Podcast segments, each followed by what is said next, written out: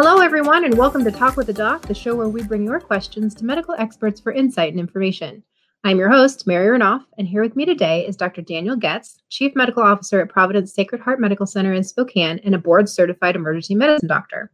Today, we're answering your questions about medical myths and misconceptions from COVID to general health concerns and tips about when you do and don't need to head to the ER. Remember, everyone, many of our questions come from our listeners via social media. We can be found on Twitter and Facebook at Providence and on Instagram under Providence Health System. Use the hashtag TalkWithADoc, that's hashtag TalkWithADoc, for a chance to hear your questions on our episodes. Before we start, I want our listeners to know that the information provided during this program is for educational purposes only. You should always consult a healthcare provider if you have any questions regarding a medical condition or treatment. Okay, let's get started by welcoming our expert today, Dr. Goetz. Dr. Goetz, tell me a little bit about your role with Providence.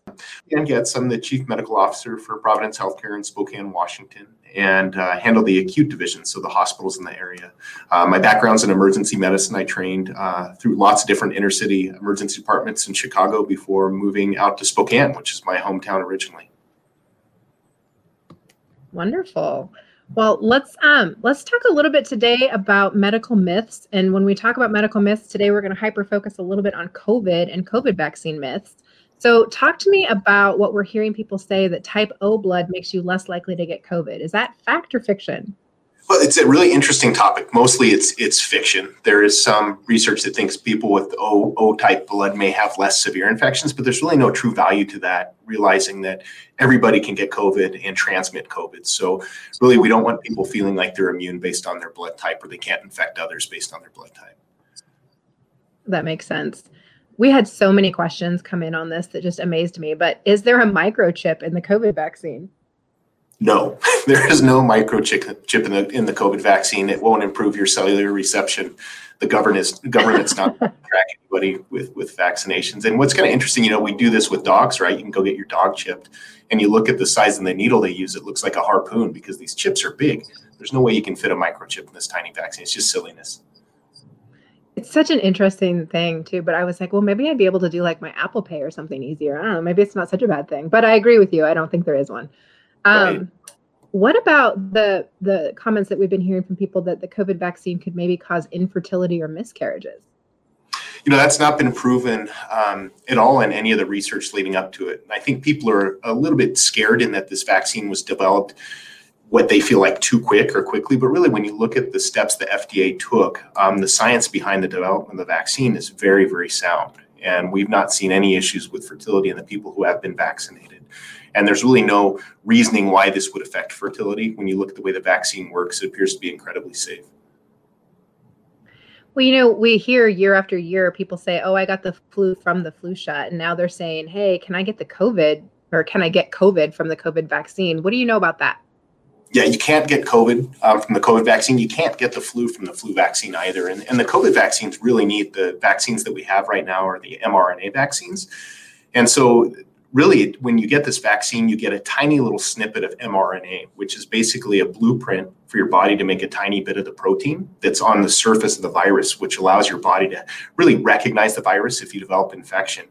And, you get a lot of myths. This RNA does not enter the nucleus of your cell. It does not change your genetics. Really, it tells your cells for a short period of time to make the spike protein so that if you come in contact with the virus, your immune system is all primed up and ready to fight it.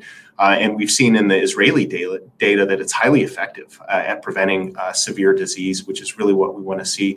The influenza myths about people feeling like they got the flu from the vaccine, it's not uncommon after any vaccine to maybe feel achy or have a low-grade fever. And that really is just associated with your body priming its immune system. When you start making these antibodies to combat these foreign invaders that are identified by our immune system, it's not uncommon to not feel well for a day or two.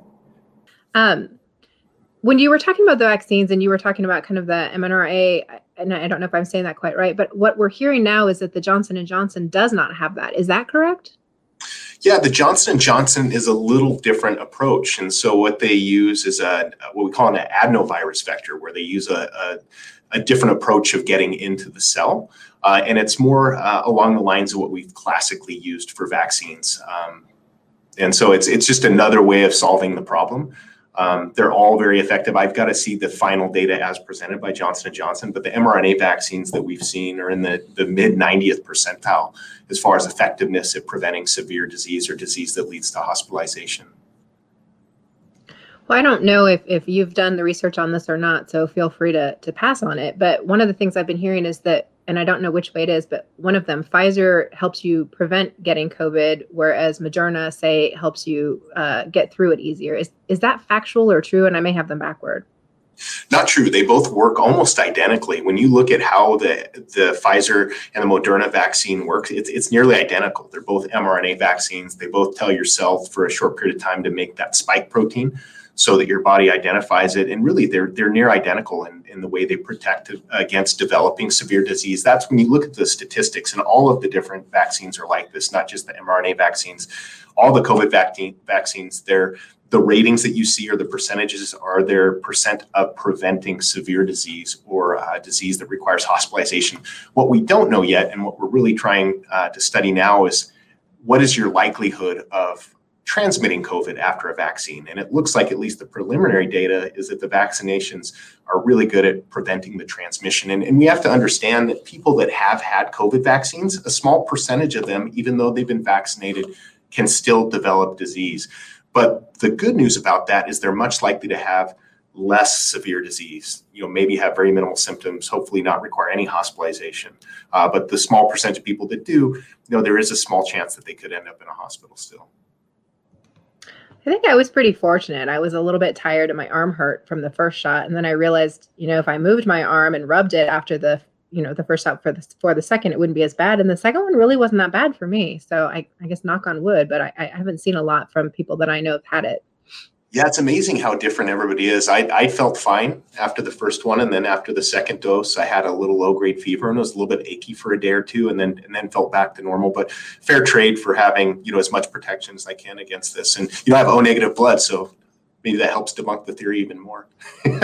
Oh, see, I'm O as well. So I was thinking that in the very beginning, too. Maybe there is something to it. We have to dig a little deeper. Yeah. Well, we talked a lot about COVID, but I know that our fans and listeners put in a lot of questions about different things. So I'm going to kind of jump into some just maybe common misconceptions or questions that people have.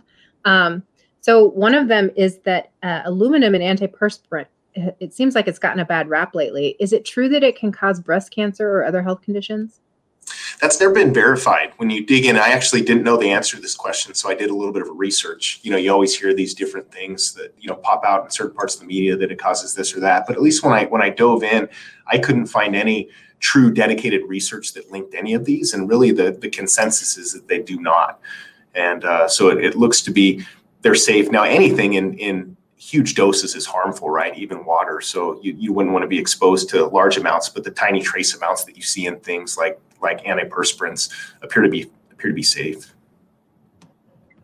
Well, let's talk a little bit about common cold versus, say, a sinus infection, because what we had people asking is it true that if I have green mucus when I blow my nose, I need an antibiotic versus just having a cold? Yeah, not true also. The color of mucus has no bearing on whether you have a bacterial versus a viral infection.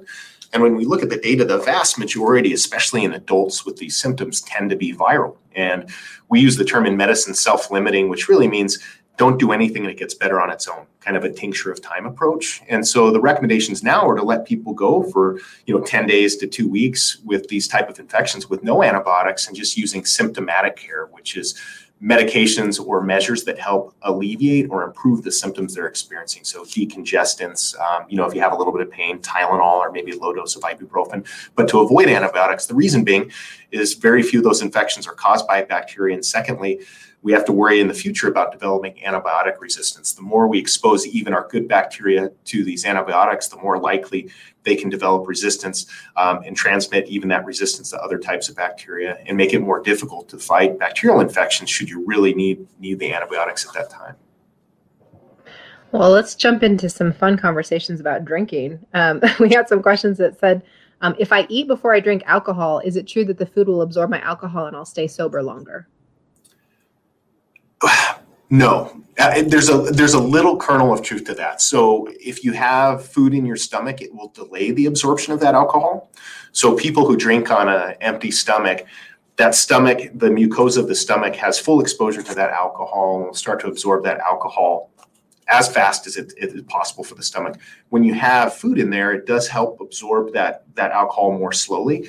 So it would take a little bit longer for you to reach the effects of that alcohol. But what's most important to remember is that eating before you drink does nothing to prevent the type of impairment that you're going to experience. You can't eat a big meal and then say, I'm going to drive home because I had a big meal. It's mostly myth. What about the how to get sober? Some people say it's hair of the dog. Some people say it's coffee. Some people say it's water. Any truth to any of those? No, it's just your liver taking its time to chew through that alcohol. So, all those different measures, coffee, et cetera, won't really do anything to increase the ability of your body to metabolize alcohol. When we're in the emergency department and we get folks that come in really, really intoxicated to the point of unconsciousness, really we use that symptomatic care. We make sure that we protect their airway if they have trouble breathing. We do tend to give a fair amount of IV fluid. The joke's always dilution is the solution to try and lower the alcohol concentration. But in all, it just takes time for your body to metabolize the alcohol out. And it really is up to each body type, right, too? Because we've heard from a lot of people, well, heavier people don't get as drunk as skinnier people, but that's not necessarily true, is it? Well, smaller people, basically if you take the same amount of alcohol and you give it to a large person and a small person, the concentration of that alcohol will be greater in a small person. So you just have less body mass to work with. So there is some truth to that.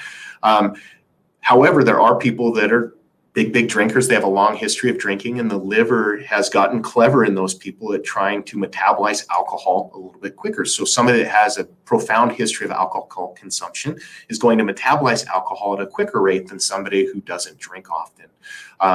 Really important on the body weight question, especially in women. Women tend to be smaller than men, and often we see, younger women, they're drinking maybe for the first couple of years, after they're turn 21, and they often try and keep up drinking with larger men when they go out.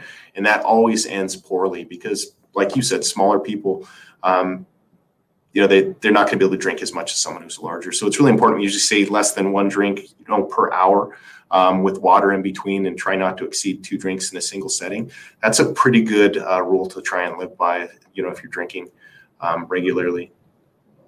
What about alcohol poisoning? Is it a thing? And if it is, what is it? And is it dangerous? I mean, the word poison makes me think so. Yeah, alcohol by definition is probably just a poison, even in small commodities. But alcohol poisoning is where people have drinking to the point that they've really have adverse or ill effects or side effects related to alcohol in itself. So people that develop confusion, all of the side effects that people drink to obtain that little bit of relaxation, that little bit of brevity in the conversation. Those are all technically related to the toxic effects of alcohol, but in small amounts. When you drink large amounts of alcohol, you get all of those symptoms, but into a much greater degree, to the point where you can lose consciousness.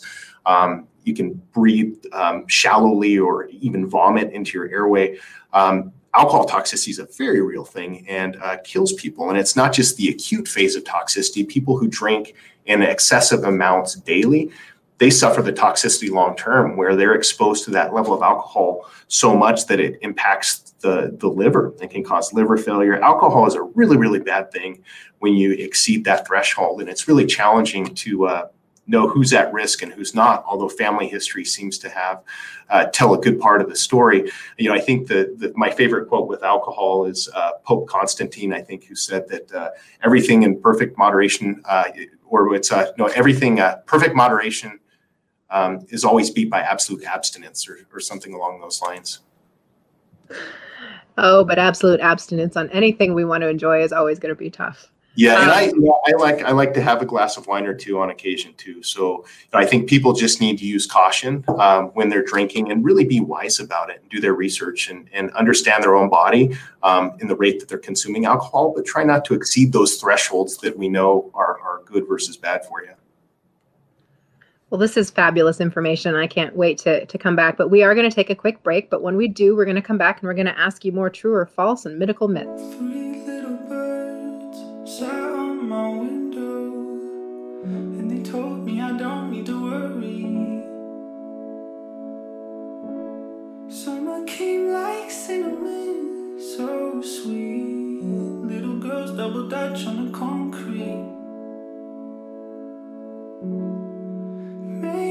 sometimes we got it wrong, but it's alright. The more things seem to change, the more they stay the same. Don't you hesitate, girl, put your records on, tell me.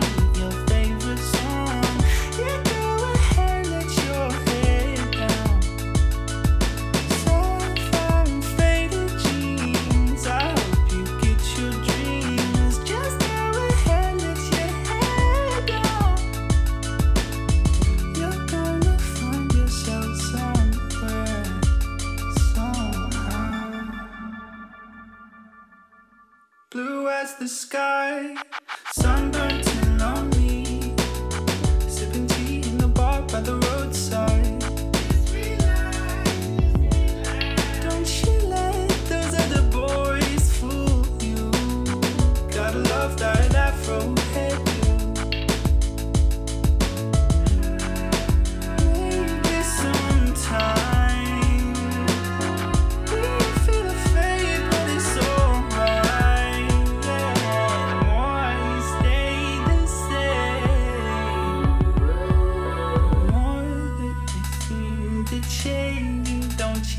It's strange. Girl, put your records on. Tell me your favorite song. You go ahead, let your head down. Sapphire and faded jeans. I hope you get your dreams. Just go ahead, let your head down. You're gonna find yourself somewhere. Just more than I could take, pity for pity's sake. Some nights kept me awake. I thought that I was stronger. When you're gonna realize that you don't even have to try any longer. Do what you want to, girl, put your records on.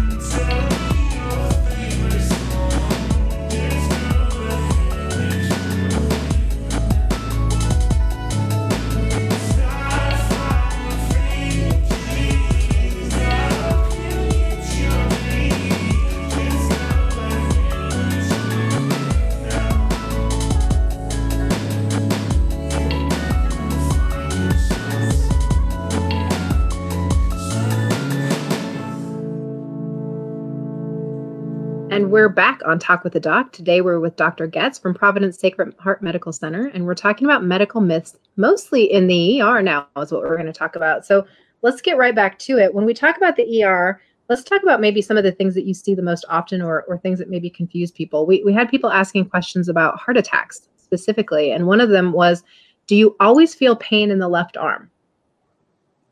No, not always. It's actually a less common symptom. The most common symptom of heart attack is a deep pressure or a pain in the center of the chest or slightly above the upper part of the abdomen. But heart attack's really interesting in that people, especially women, may experience atypical symptoms where maybe their jaw hurts or maybe they're just short of breath or they're feeling lightheaded. Some people will only break out in a sweat and get cold and clammy. Some people will have symptoms where their heart's beating awkwardly or racing. It's really challenging, but the scary symptom that you need to pay attention to. If you're having chest pain, we really do want to see you, but don't ignore those other symptoms as well. And chest pain with pain in your arm and pain in your jaw, that's something wrong with your heart until we make sure it's not. Well, that actually leads me into a question we got from Yvette on Facebook. She said, my dad had a stroke last year and I'm constantly worried about him having another one. Are stroke symptoms the same no matter how many times you've had one? I guess what she's asking is, should I be looking for different signs because he's already had a stroke in the past? Yeah, that's a great question. And if I'm interpreting it correctly, will the stroke symptoms he had with the first stroke be the same type of symptoms if he has another stroke? And the answer to that would be stroke symptoms can be very, very different. We see some people that come in and their symptoms are they're having problem with speech or they're having problems with balance or they're having problems with vision or they're having problems with weakness in an arm or a leg. Some people think they can't be having a stroke unless they have a headache. And we often see people with no symptoms of pain related to stroke. But I think when people need to be very, very aware are when they have symptoms where things just, quote, unquote, aren't quite right. So like, hey, my hand's just not quite working the way it is. My speech seems a little bit thickened. Hey, I'm seeing a little bit of double vision. We want those people to get seen immediately because stroke's one of those things where we can try and reverse the symptoms with administration of medications within a certain time window. And if we get past that window, the longer we let those symptoms stay present without intervention, the less the likelihood that we can reverse them. And stroke's a horribly debilitating disease. It's one of those diseases that you get that can redefine your life. So we really want those people to call 911 if they're having any stroke symptoms. Don't try and drive your car to the hospital. Don't try and make an appointment with your family doctor the next day. Call 911. Well, strokes and heart attacks and even anxiety a lot of times present in similar ways. How do you know the difference between, say, a panic attack and a heart attack, or a heart attack and a stroke, or what are the differences? Yeah, another great question. Anxiety is a diagnosis of exclusion, meaning in that if I see a patient that comes in with chest pain and shortness of breath in the emergency department, until I've ruled out all the dangerous potential causes of that chest pain, a collapsed lung, a heart attack, a blood clot in your lung, maybe a problem with your aorta, which is the biggest blood vessel in your body, all these different things, until I've ruled that out, I can't use the term anxiety. And I can tell you, after having taken care of lots and lots of people with heart attacks and stroke, everyone that comes in with that condition is also suffering from a great deal of anxiety because they're worried about themselves. And so that's a diagnosis that you can't make without thorough evaluation by a medical professional. Well, when you talk about anxiety, a lot of times then we start thinking about mental health. And we did have questions come in about, if you think that you're having a mental health crisis, you shouldn't go to the ER because ERs aren't trained to treat that. But that's not necessarily true, is it? Yeah, no, ERs are actually very well equipped to deal with mental illness. And mental health crisis is a true medical emergency. People that are having thoughts of wanting to hurt themselves, that's a big, big deal. People that are having thoughts of wanting to hurt others, big, big deal. We want those people to have access to safe care 24 hours a day, regardless of where they're at. And emergency departments are very expert at dealing with mental health crises. And, there's lots of people think stigma and going to the ER and being seen, they sometimes feel they'll be detained or this will affect their career. This is all confidential and it allows us to not only perform our assessment as a physician, but often we have mental health counselors in these emergency departments who are very well trained at identifying patients who are at high risk and helping them get the intervention that they need. Some people will recommend stay in the hospital. Some people will say, we want you to follow up with this counselor or this clinic in a couple of days, and we'll check on you as an outpatient to make sure you're doing well. But the most important message is that mental illness, if people are really struggling, the emergency department is a very, very appropriate place to seek care. Well, and I know Providence has telepsych, right? So even if you're in an emergency room, maybe in a rural area that doesn't have a psychologist on staff, you actually have access to talk to other Providence providers about that and have them see patients. Is that right? That is right. Absolutely. I think the focus on mental health has been huge. And we realize post-pandemic or in the midst of the pandemic, still everybody's suffering a little bit to some degree. Mental health has not done well in most people as we've navigated this pandemic. And so we've really worked in the course of the pandemic to increase our access to telehealth. And how do we leverage experienced providers that are really only separated by distance to get their expertise to patients who are suffering? And people dealing with mental health illness, mental health crises are the perfect type of patient population to leverage that in. And so if you're in a smaller town that doesn't have access to a psychiatrist or a mental health professional in their facility, then maybe they will use that video platform or that teleplatform to provide access to you. Are we seeing, though, obviously things change over time, right? Are we seeing that maybe residents or students that are in medical school now are getting more of a mental health overview, or is that training changing over time? Mental health training's always been kind of the core of the medical curriculum. Medicine's interesting that we have lots of different specialties. So if you're a radiologist, you probably don't have as much medical training in psychiatric illness or mental health illness as somebody who's a family medicine doctor or a psychiatrist or an emergency physician. Part of my training as an emergency physician is after I graduated medical school, I spent 4 years not just in emergency departments, but rotating through different specialties. So cardiology, neurology, psychiatry, obstetrics, all those different things that really help equip us to deal with a very broad assortment of disorders. Well, while we're still on this topic and we are talking about the ER, we had a question come in that said, I've heard that I could be locked up for 3 days if I tell a doctor that I have suicidal thoughts. Is that true?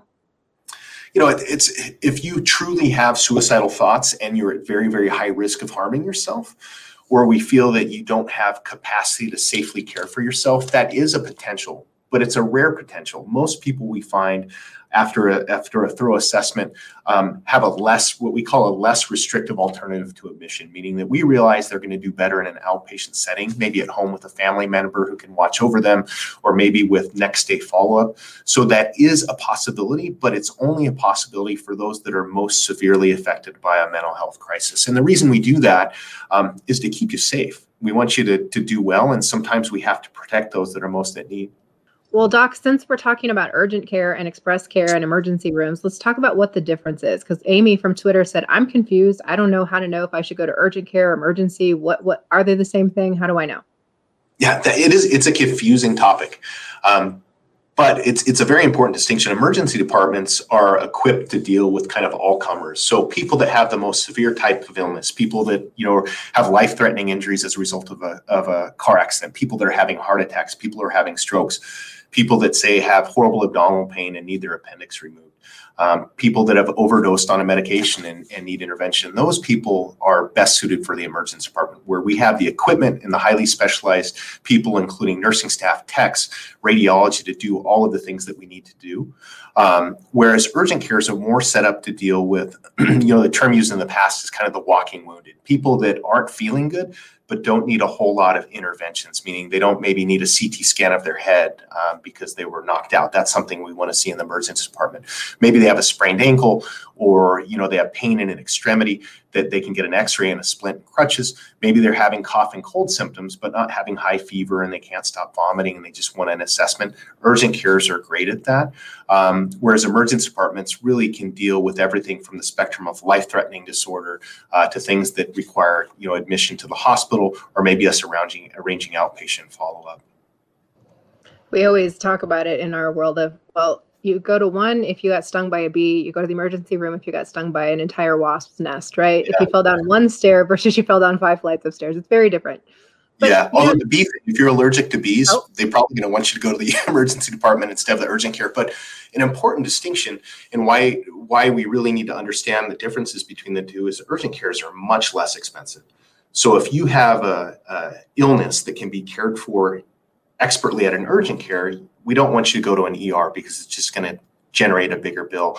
And urgent cares will do their assessment too, where if they think that the issue that you're experiencing requires a higher level of care, they'll transfer you to the emergency department for evaluation.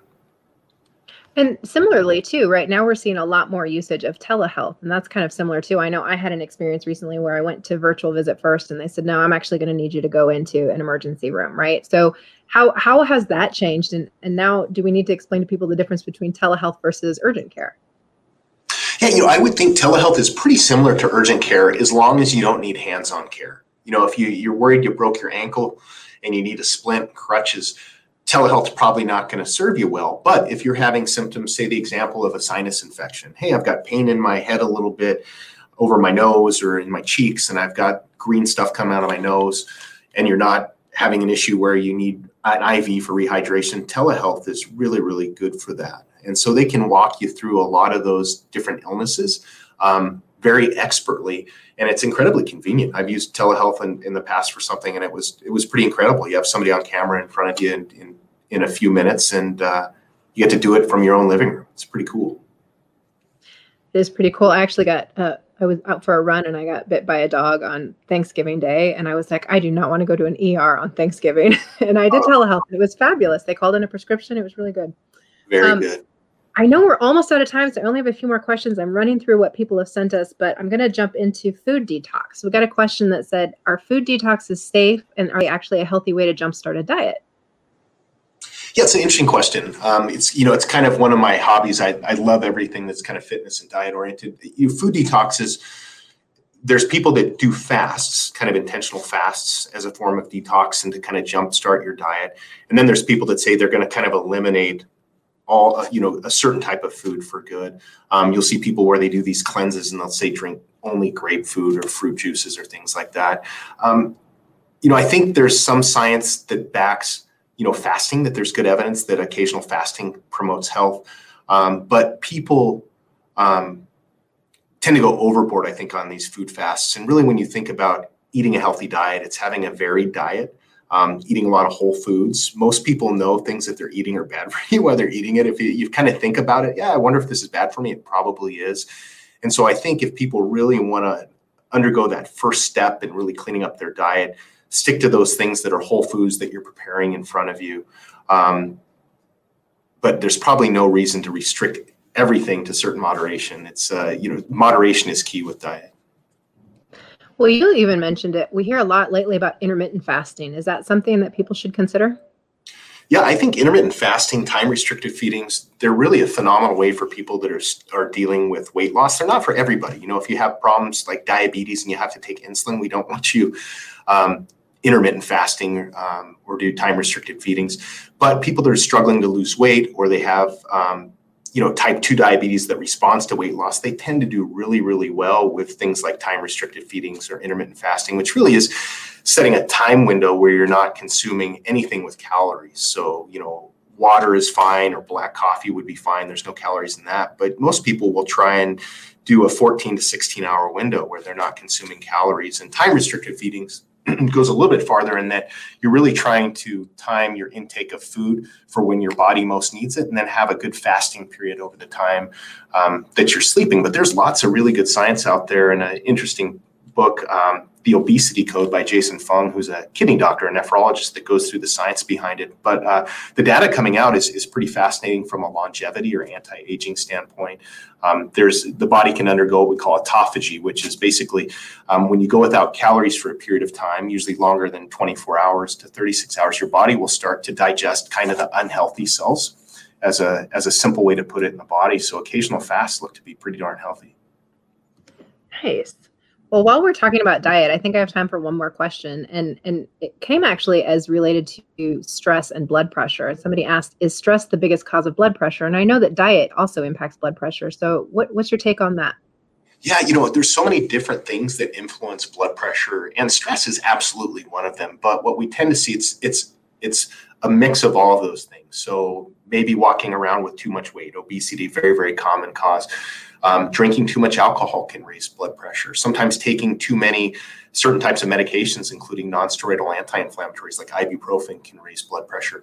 Not getting enough exercise, not getting enough sleep will raise blood pressure. And really, when you're trying to undergo holistic approaches to managing blood pressure, meaning you don't want to go on medications, we advise multiple strategies, including obtaining a healthy weight, regularly exercising, getting the right amount of sleep, making sure that you're not eating too much salt, all of these different things, including stress management. And I think what you're seeing in these mindfulness techniques, meditation really does help a lot of people.